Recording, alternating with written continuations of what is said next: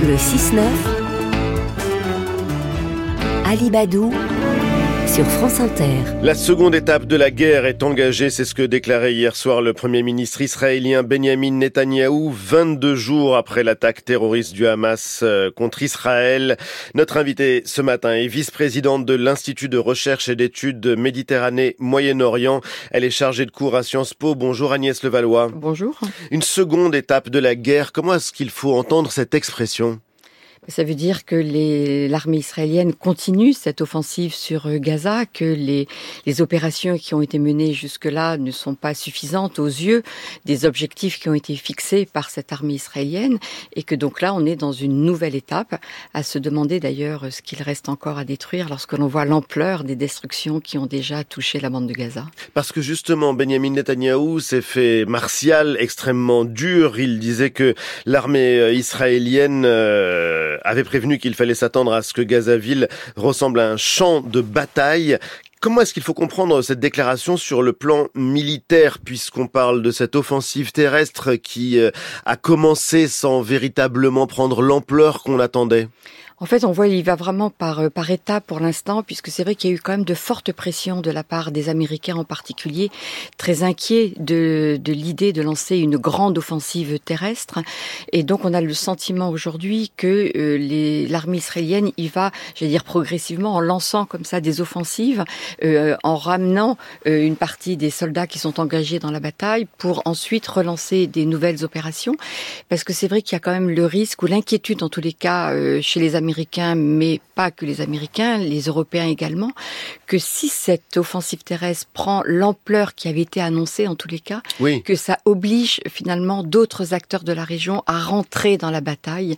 Et tout le monde a très peur, évidemment, que cette guerre touche aussi les pays voisins. Et je pense bien évidemment au Liban, qui est le premier concerné dans le cas d'une extension de ce conflit. Agnès Levallois, expliquez-nous justement, en fait, euh, nous, euh, un peu euh, de travail de pédagogie pourquoi est-ce que le Liban serait-il impliqué, malgré lui, j'allais dire, dans cette guerre qui, pour le moment, concerne le Hamas et l'État d'Israël?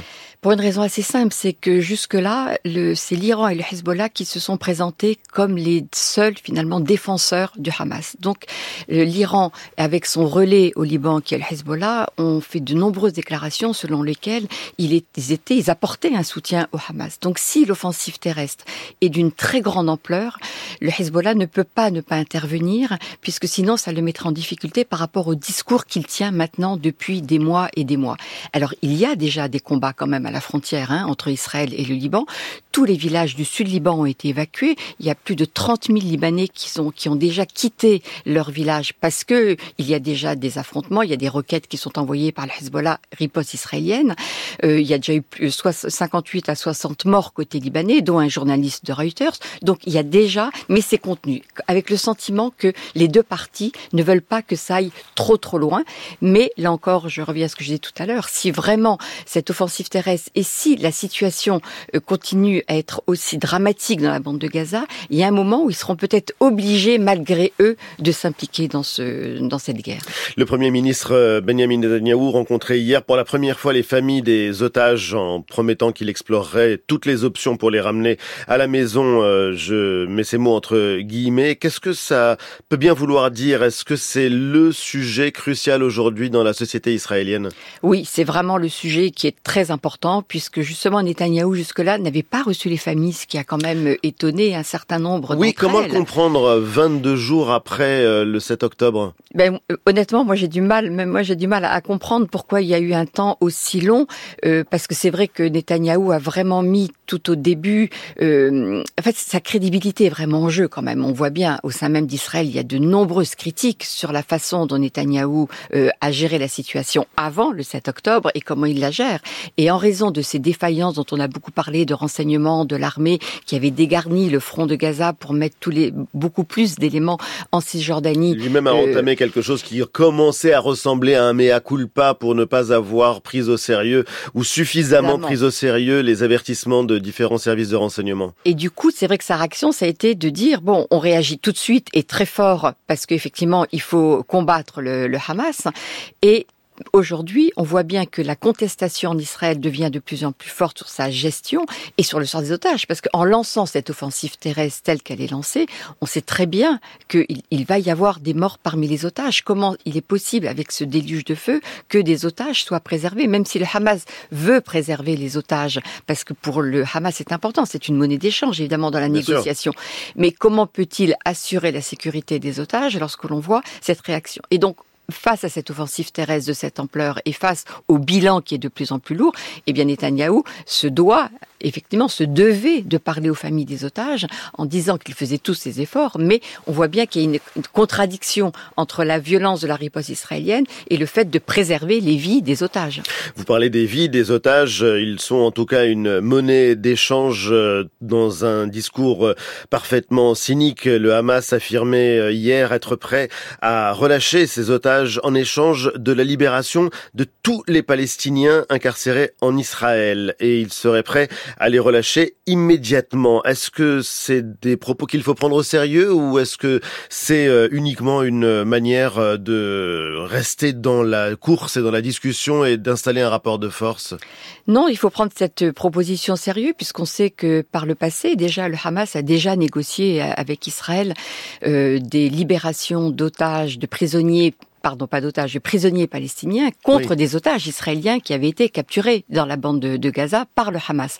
Donc c'est un, un, moyen qui a déjà été utilisé et que le Hamas sait tout à fait comment gérer ce genre de situation. Sauf que là, la situation est évidemment très très très différente puisque le nombre d'otages israéliens et la violence de l'attaque du Hamas sur le territoire israélien fait que pour Israël, c'est absolument inaudible et je pense impensable d'accepter de, de, cette proposition.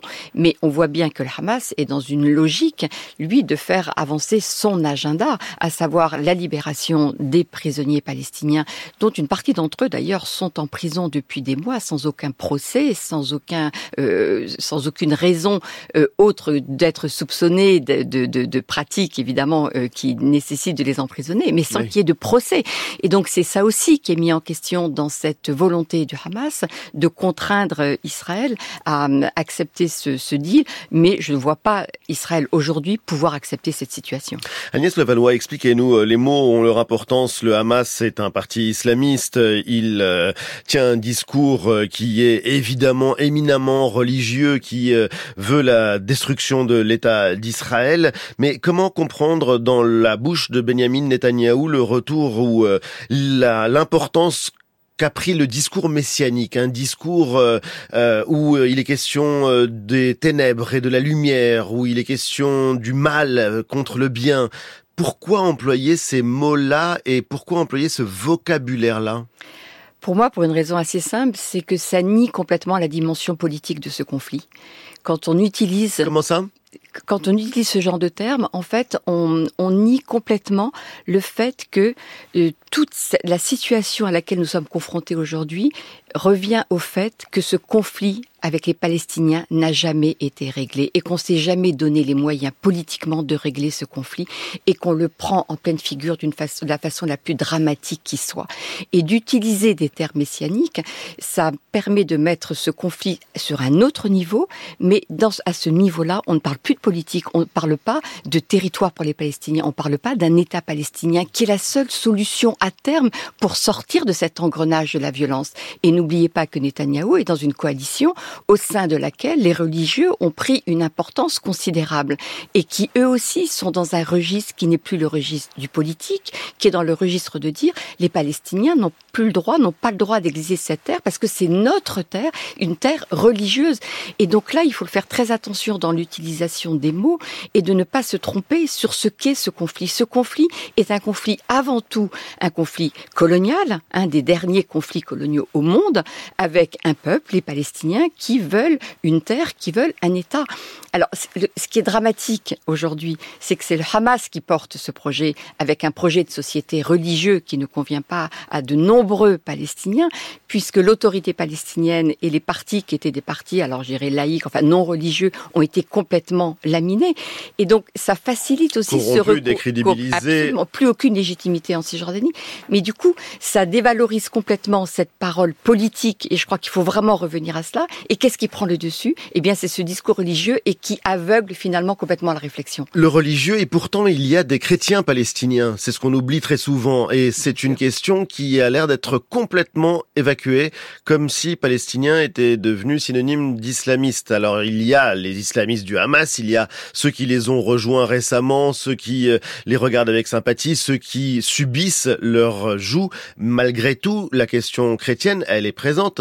Bien sûr, je ne dis pas que la question religieuse n'a pas son importance sur cette terre et on sait trois fois sainte et ce qui complique aussi le jeu, évidemment. Euh, les chrétiens sont là, beaucoup sont partis justement aussi face à l'islamisation de la du mouvement de, de, de, de résistance du, du, Hamas et l'importance du Hamas. Mais en Cisjordanie, même si le Hamas essaye de s'implanter en Cisjordanie, euh, il y a d'autres partis politiques palestiniens qui sont contre ce projet de société incarné par le Hamas et au sein duquel les chrétiens peuvent vivre, même si de nombreux d'entre eux essayent évidemment de partir vu la situation. Le très grand écrivain israélien Amos Oz avait écrit un livre dont le titre était Aidez-nous à divorcer. Aidez-nous à divorcer. il s'adressait évidemment à la communauté internationale, aux États-Unis et aux Européens. Aidez-nous à divorcer, c'est une euh, phrase qui a encore un sens pour vous, Agnès Levallois, aujourd'hui? Oui, je pense de toute façon qu'il est, il est impensable, dans le contexte actuel, d'imaginer un État binational comme certains l'imaginaient à une époque. Donc effectivement, il faut que les deux divorcent, mais il faut que chacun ait les mêmes droits.